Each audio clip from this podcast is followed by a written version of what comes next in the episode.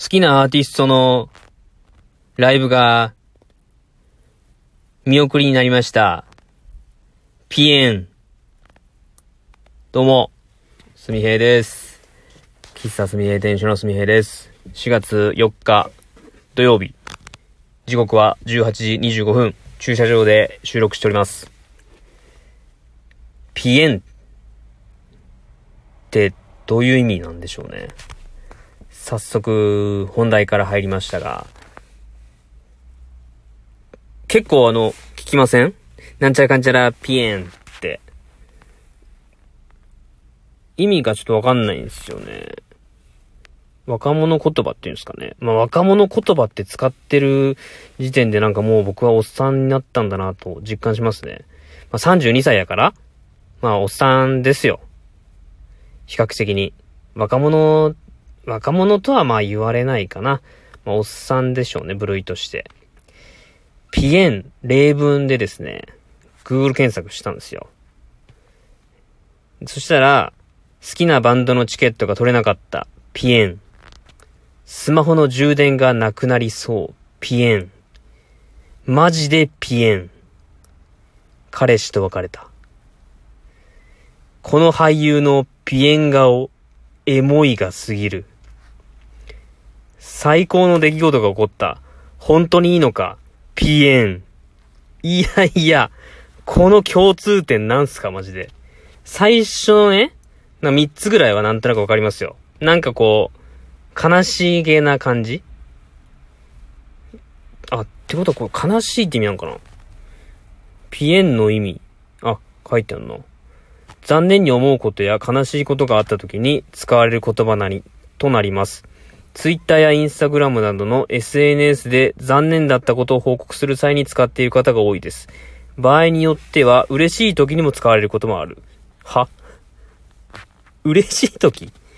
どういうこと？悲しいと嬉しいの共存する。これはまあ、いわゆる、やばいみたいな感じですかね。あ、これやばい。あ、これマジやばいわ。その、美味しいとかね。そういう意味で使ったり、いや、これマジやばいっすわ。ほんと。っていう感じで、全然美味しくないやつ。ほんとこう、食えたもんじゃないものを食べた時に言う、やばい。やばいやばいよってやつですね。あ、今のはちなみにあの、ね、リアクション芸人の出川哲郎さんの持ちネタですね。やばいやばいよっていう、あれですよ。似てますかね？ちょっと意識し、ちょっと似てるかなと僕は思って結構使うんですけどね。あ使うっていうか、け、このネタってもう結構な人使いますよね。なんだろうな、こう、つい使っちゃうネタ？ボケみたいな。ギャグ？あの、まあ、ダチョウ倶楽部さんとかもね、あの、聞いてないよとか、ね。あとは、ゲッツとかかな？まあ、そんな感じですよ。ピエンからやばいよになりましたけど、ピエン。どんな時に使うんですかね、皆さん。使います？ちなみにこのピエン。今日はね、このラジオトークのテーマに使ったのは、まあ、たまたま夕方僕がツイッターでチェックしてたら、友達の方がですね、なんかピエン、なんちゃらかんちゃらピエンってつぶやいててですね、あの、それを、そのツ、ツイートに対して、ピエンの使い方をマスターしてるなと思ってツイートを返信したら、まあ、実際その人もあんまり分かってなかったらしくて、まあ、ぜひラジオトークでピエンについて話してほしいと。いうことで、まあ、ちょうどね、何話そうか決めかねてたところだったので、ピエンを持ってきました。よく見たらこの人のツイート、ピエンじゃなくてピピエンになってますね、これね。ピピエン。まあ、そもそも間違ってんな。まあ、まあいいや。まあ、ピエン。これは何用語なんですか？若者、ギャル用語。ギャル用語。うん。この言葉使いますかね？あんまり広がらんけど、ね。どうですか？ピエン。ピエン、ピエン、ピエン、ピエン、ピエン、ピエン、ピエン、ピエンってね。急に歌い出したりすることもありますよ。それはね、この間が持たない時ね。ついついね、僕あの、この、なんでしょう。間がね、嫌いなんですよ。沈黙？ついね、沈黙を破りたくて話しちゃうんですよね。む、む、む、無味。無駄なことっていうのかな。なんもこう、熱のこもってないことというかな。まあそういうこともあってですね、僕はまあ差し飲みとか、一対一で話したりとか、飲みに会、飲みに行くとか、食事に行くっていうのが、結構苦手なんですよね。まあ誘われたら行くんですけど、自分から誘う自信がないっていうんですかね。いや、もし、ネタがな、ネタが、なくなったらどうしよう。とかね。事前に結構僕あの相手のこと調べていったりするんですよ。まあ、例えばその人がツイッターとかブログとか書いてたら、まあ、最近のツイートを見たりとか、ブログ読んだりとかね、しますよ。ただね、やってない人とか、まあ、まあ、稀にって言うと変ですけど、い、いらっしゃってですね。そういう時は困りますね。事前情報なしで、挑む。うん、まあ真面目なんでしょうね。そうやって調べていく時点でね。変にね、いや、もっと楽しんだらいいよ、とかね、その場のノリで、その場のと、その臨機応変に話をね、繋いでったらいいんじゃないかとか、ね、答えを用意してったらつまらないよとかね、言われるじゃないですか。言う人もいますよね。で、ね、それがね、なかなかできない、まあ、できてんのかな？わからないな。できてたら、うん。いや、できてんのかな？まあ、まあ、誘われることもあるんで、行きますけど、あの、沈黙になろうとしたら、結構、いらないことを言っちゃったりしますね。頭に浮かんで、大して考え抜いてないことを言って、で、それに相手が反応してくれたら、全然話が続かないっていう。今までそれについてめちゃくちゃ考えてることを話せば、まあ相手がそれについて、えー、興味持ってくれたら、話が膨らんでいくんですけど、今パッとね思いついた、もう本当に諸刃ですよ。のネタを喋ったら、全然あの広がらなくて、ね、なんか悲惨なことがありましたね。うん。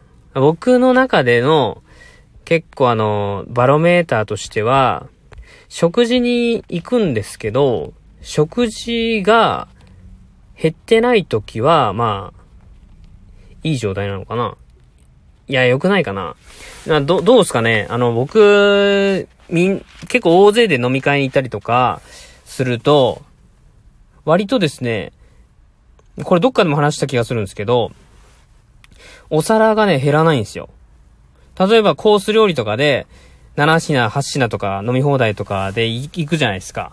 で、コロコロね、こう、からサラダが出て、唐揚げが出て、えー、なんかサーモンのカルパッチョが出てとかね。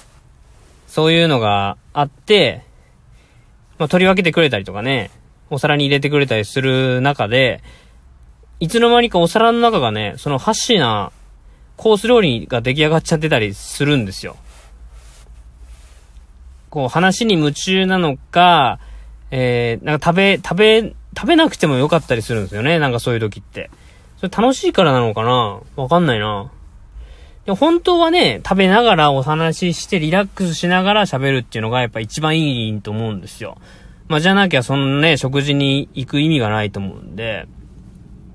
まあ、それだけリラックスして、お腹もいっぱいになって、あ、今日は面白かったなって言って帰れるような、関係の友達が欲しいですね。うん。こんなの、こういう、こんなの友達はなかなかね、作ろうと思ってできるもんじゃないと思いますけど、うーん、なかなかね、まあ、そのためになんか自分もなんか、ネタというか、なんか人と違う面白い話とかが1、2個あると自信持ってお誘いしたりとかね、できるんかなと思うんで、日々、小ネタをね、探している毎日ですよ。まあ、こうやってラジオトークで話をしてて、まあ、仮に誰かがね、僕のことを興味持ってくれて、ラジオトークを聞いて、興味持ってくれて、食事に誘ってくれたら、まあ、嬉しいですけど、まあ、僕はね、あなたのことが全然わかんないんで、もう、基本的には、えー、そのラジオトークのネタについて話してくれたら、まあ僕は嬉しいんですけど、そっからね、僕があなたのことを知るためには、どうしたらいいんでしょうね。僕コミュニケーションね、本当こう、薄いんでね、こう、広く浅く、を、心情にはしてないんですけど、心情にはしてないんですよ。広く浅くを心情にしてるわけじゃないんですけど、結果的に広く浅い人間になっちゃってて、いろんな人とね、それなりにね、繋がることはできるんですけど、なんか、深くまでね、気づき、積み重ねるのが、深くまで積み重ねる。なんか、ちょっと、おかしいな。深くまで掘り進める。ことがね、できないんですよね。これはもう経験かな数こなせってことかな結局は。数と質、前回話したことかなうん。そうやと思いますわ。うん、なかなかね、難しいっすね。こういう人間関係。いや、うん。人の悩みの80%は人間関係って言われてますからね。うん、ストレスの大半はですね。だからまあ、人生を楽しく生きていくには、まあ、切っても切れないことなのかなと思いますわ。そんな感じで終わりたいと思います。いいでしょうか皆さん。こんな感じで、ピエンの話でした。すみへいの一人語り、ありがとうございました。